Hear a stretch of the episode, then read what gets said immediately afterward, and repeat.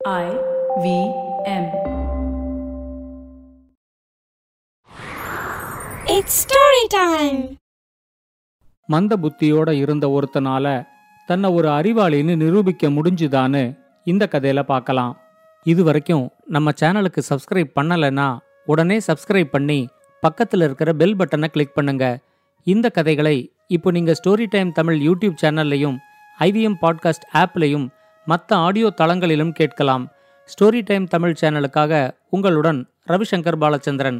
ஒரு சின்ன விளம்பர இடைவேளைக்கு பிறகு கதையை கேட்கலாம். வாங்க கதையை தொடர்ந்து கேட்கலாம். திருக்குறுங்குடிங்கிற ஊர்ல முத்துசாமின்னு ஒரு இளைஞன் இருந்தான்.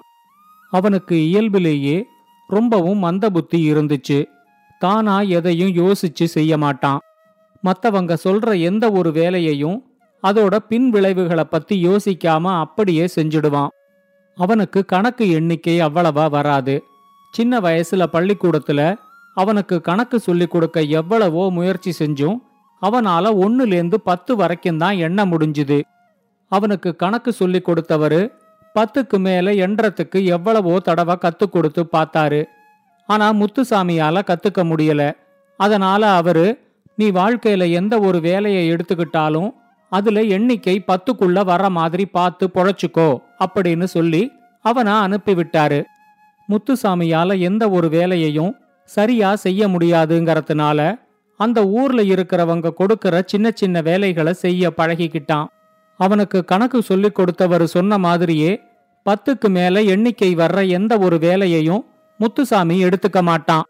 ஒவ்வொரு நாளும் தோட்டத்துல இருக்கிற எல்லா செடிகளுக்கும் நீர் பாய்ச்சணும் அப்படிங்கிற வேலைய ஒருத்தர் அவனுக்கு கொடுத்தப்போ மழை பெய்யற அன்னைக்கு கூட குடைய பிடிச்சுக்கிட்டு அவன் நீர் பாய்ச்சிக்கிட்டு இருந்தான். வேலை கொடுத்தவருக்கே அவனோட புத்திசாலித்தனத்து மேல சந்தேகம் வந்துடுச்சு. அந்த தோட்டத்துல அவர் ஒரு தடவை மூணு பெரிய பள்ளங்களை தோண்ட சொல்லிட்டு அவரு அவரோட வேலைய கவனிக்க போயிட்டாரு. அவரு திரும்பி வந்து பார்த்தப்போ தோட்டத்துல பள்ளம் தோண்டினதுக்கான அடையாளம் இருந்துச்சே தவிர பள்ளங்களை காணோம்.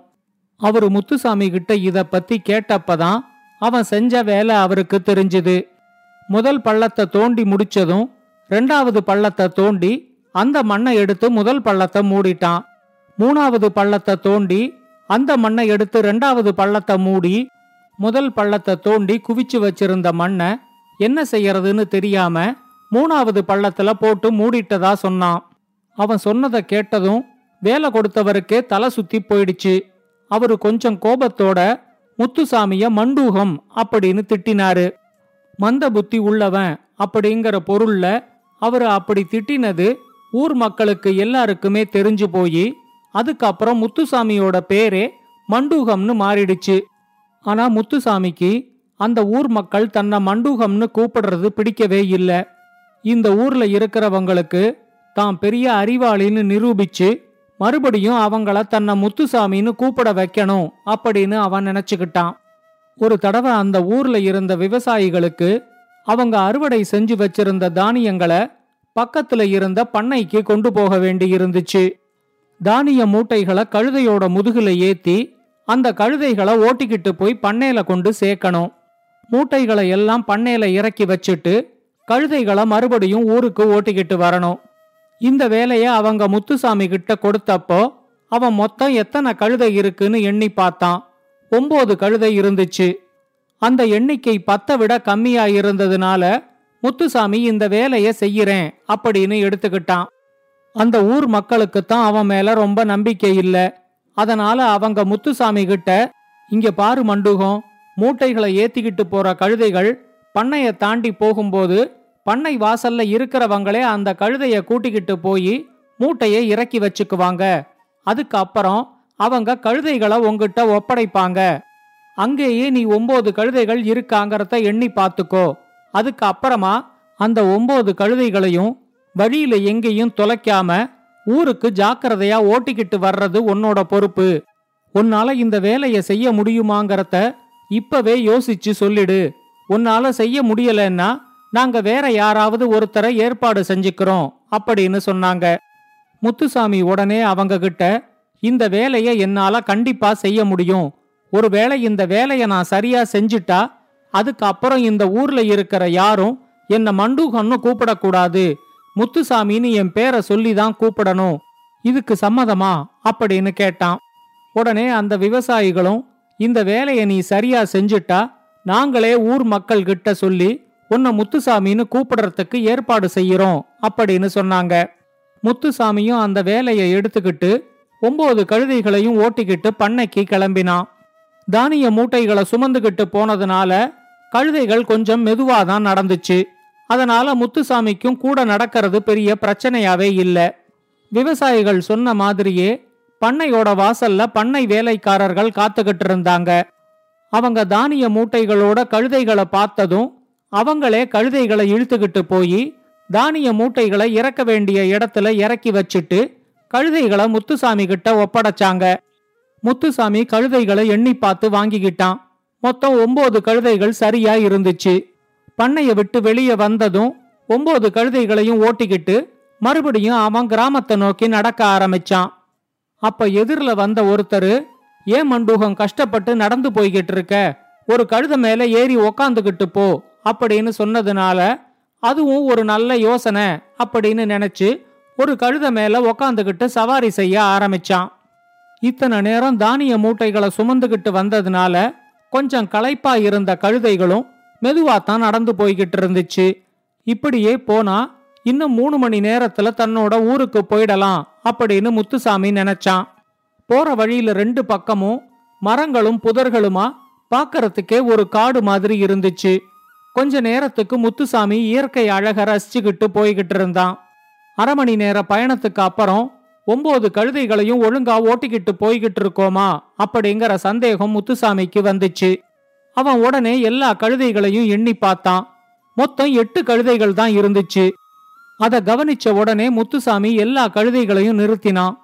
கடைசியில ஊர் மக்கள் சொன்ன மாதிரியே ஆயிடுச்சே. ஒன்பது கழுதைகளையும் ஊர்ல கொண்டு சேர்க்க முடியாம ஒரு கழுதை இப்ப குறையுதே அப்படின்னு நினைச்சுக்கிட்டு அவன் தன்னோட கழுதையிலேருந்து இறங்கி காணாம போன கழுதைய தேடிக்கிட்டு ஓடினான்.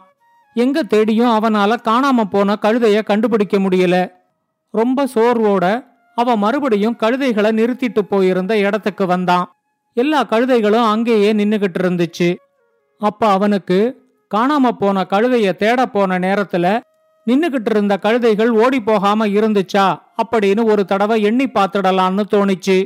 அவன் கழுதைகளை எண்ணி பார்த்தப்போ ஒன்பது கழுதைகள் சரியா இருந்துச்சு.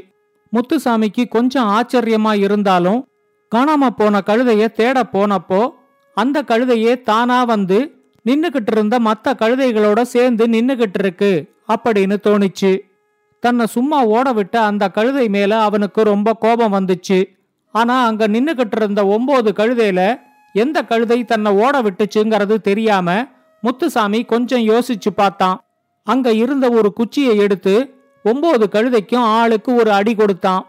மறுபடியும் ஒரு கழுதை மேல ஏறி உக்காந்துக்கிட்டு அவன் தன்னோட பயணத்தை தொடர ஆரம்பிச்சான். அடுத்த அரை மணி நேரம் கழிச்சு மறுபடியும் அவனுக்கு இப்ப சந்தேகம் வந்து கழுதைகளை எண்ணி பார்த்தப்போ இப்பவும் எட்டு கழுதைகள் தான் இருந்துச்சு. உடனே அவன் பரபரப்போட எல்லா கழுதைகளையும் ஒரு இடத்துல நிறுத்திட்டு காணாம போன கழுதைய தேடிக்கிட்டு மறுபடியும் வந்த வழியே ஓடினான்.